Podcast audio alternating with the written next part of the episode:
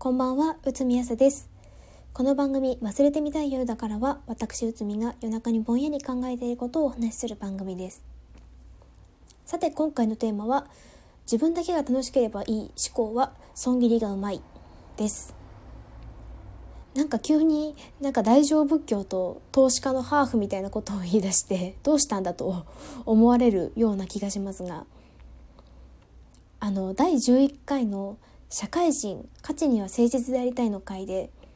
自分だけが楽しければそれでいいって本気で思えるならそれでいいって言ったんですけどあれ大真面目ですっていう ただそれだけの回なんですけれどもあのお前に許される筋合いもねえよって思われそうですがあの本当にそこにギャップはないんですよ。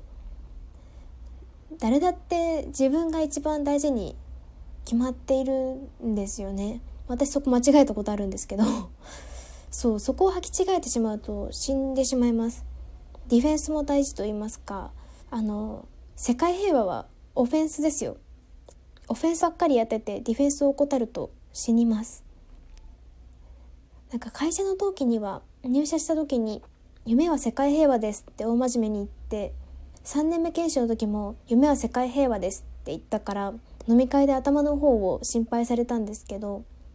内海にとって世界平和は人生の怒り？怒りってあれねあの船が流れないように綱とか鎖につけて海底に沈めておく重りのことです。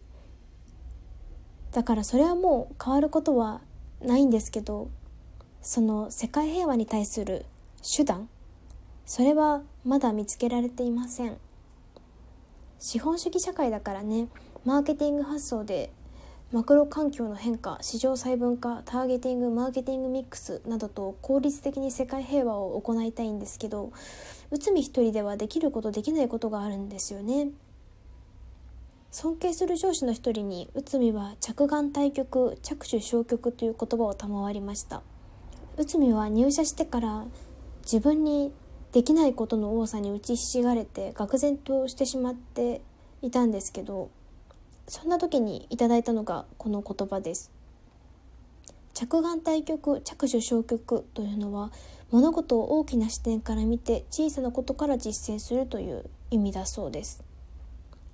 なのでこの番組「忘れてみたい夜だから」も内海が小さく世界を平和にしていきたい番組と歌っていますがそれはこの着眼対局着手消極という言葉からいただきました。実は座右の銘もその時リニューアルをしまして実に10年ぶりのリニューアルで着眼対局着手消極が今の内海の座右の銘なんですけれどもそれまでの座右の銘は罪を憎んで人を憎まずでございました。話は戻りまして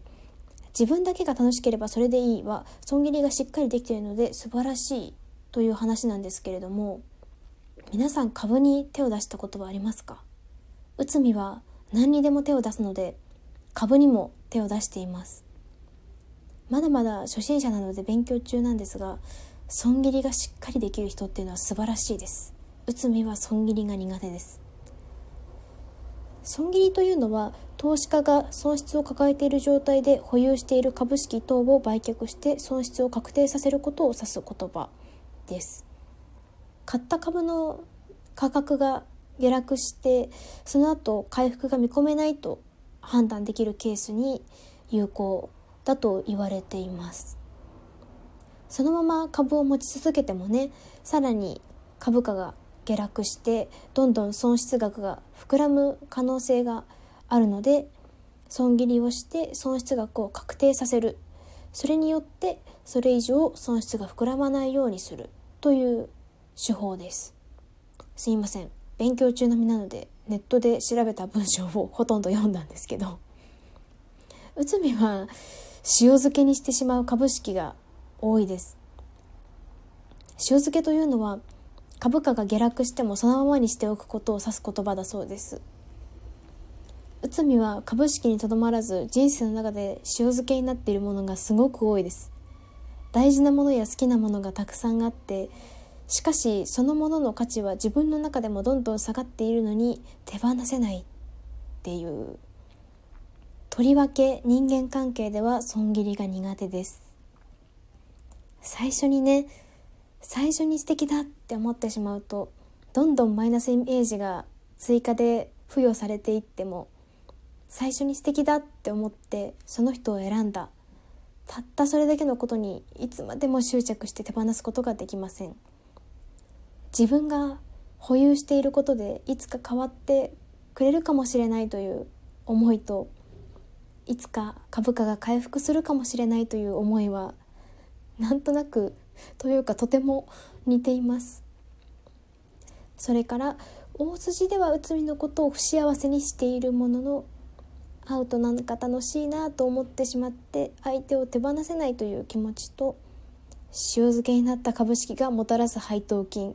もなんだか似ているような気がします。内海は人間関係においてそこそこの株式をもともと保有しておりましたがこの1年間で相当数を一掃しました。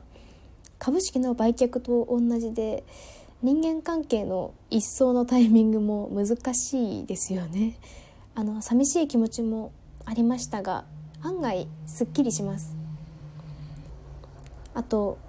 価値は暴落しているとはいえ人間関係市場で株式を一掃すると資金繰りといいますか心繰りといいますか新しい人間関係にも手が出せるようになります。まあ価値がね暴落した後だから一掃した人間関係と同じ数ではないにせよ現在は新しくちゃんと内海を幸せにしてくれる人間関係を築けています。そう。株も人間も見る目を養うっていうのが一番なんでしょうけど難しいですよね。なんか内海の友人に彼氏の育成能力が異常に高い女友達がいますがそういうタイプは強いですよね。内海もそういうタイプを株式市場でも人間市場でも目指したいんですが余裕と見る目がないと難しいなと思います。そんなわけで今回のテーマは自分だけが楽しければいい思考は損切りがうまいでした。皆さんの人生には塩漬けになっているものはありますか？内海は株式市場でも人間市場でも配当金だけで生活ができたらいいのにと思う今日この頃です。ちなみにですが株式市場と人間市場を比較すると株価の回復率は株式市場の方が高いなというのが内海の肌感覚です。それではおやすみなさい。